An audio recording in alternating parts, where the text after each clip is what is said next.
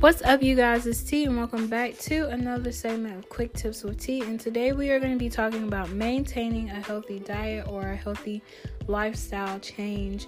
So, we're just talking about food in general when we get into this. So, the first one is cooking for yourself. So, cooking for yourself versus like going out every night and buying food, it saves you money.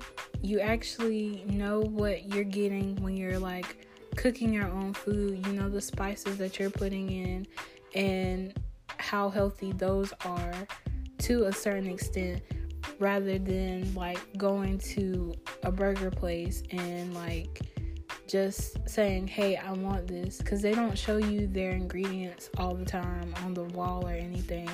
So yeah, just cooking for yourself can be a healthier lifestyle change and it kind of saves you money at the end of the day. So that can also be a part of your lifestyle change if you want to like be more um what is it? I don't know the word. Economical. There we go. So yeah, if you want to be more economical and healthy, you can cook for yourself. Um, next is cutting out foods. So I know that I've talked about this in certain episodes about like cutting out foods to be healthy. Um, so you can cut out different foods that you feel like you don't eat that much of anyway, and you don't really need to eat that much of or like you're you eat too much of that and you're like whoa i need to cut back so you can cut back on it or you can cut it out completely depending on how much you love that type of food.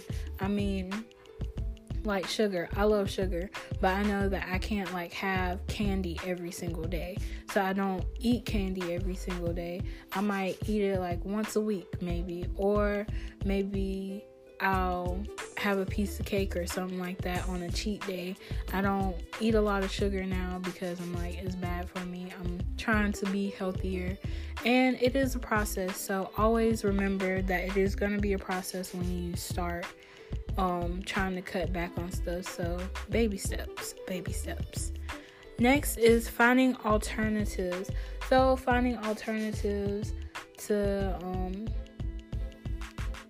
different types of foods such as like potato chips. I love potato chips, but um maybe you'll go for the unsalted potato chips instead of the the salted potato chips. That's very simple and it's a baby step that you could take and you can do this with anything um basically. So just finding alternatives to like different foods. There's a lot of them um, just be careful with that. Make sure that you always check the sodium on things that are packaged because they can be high in sodium because they are like, you know, preserved to a certain extent.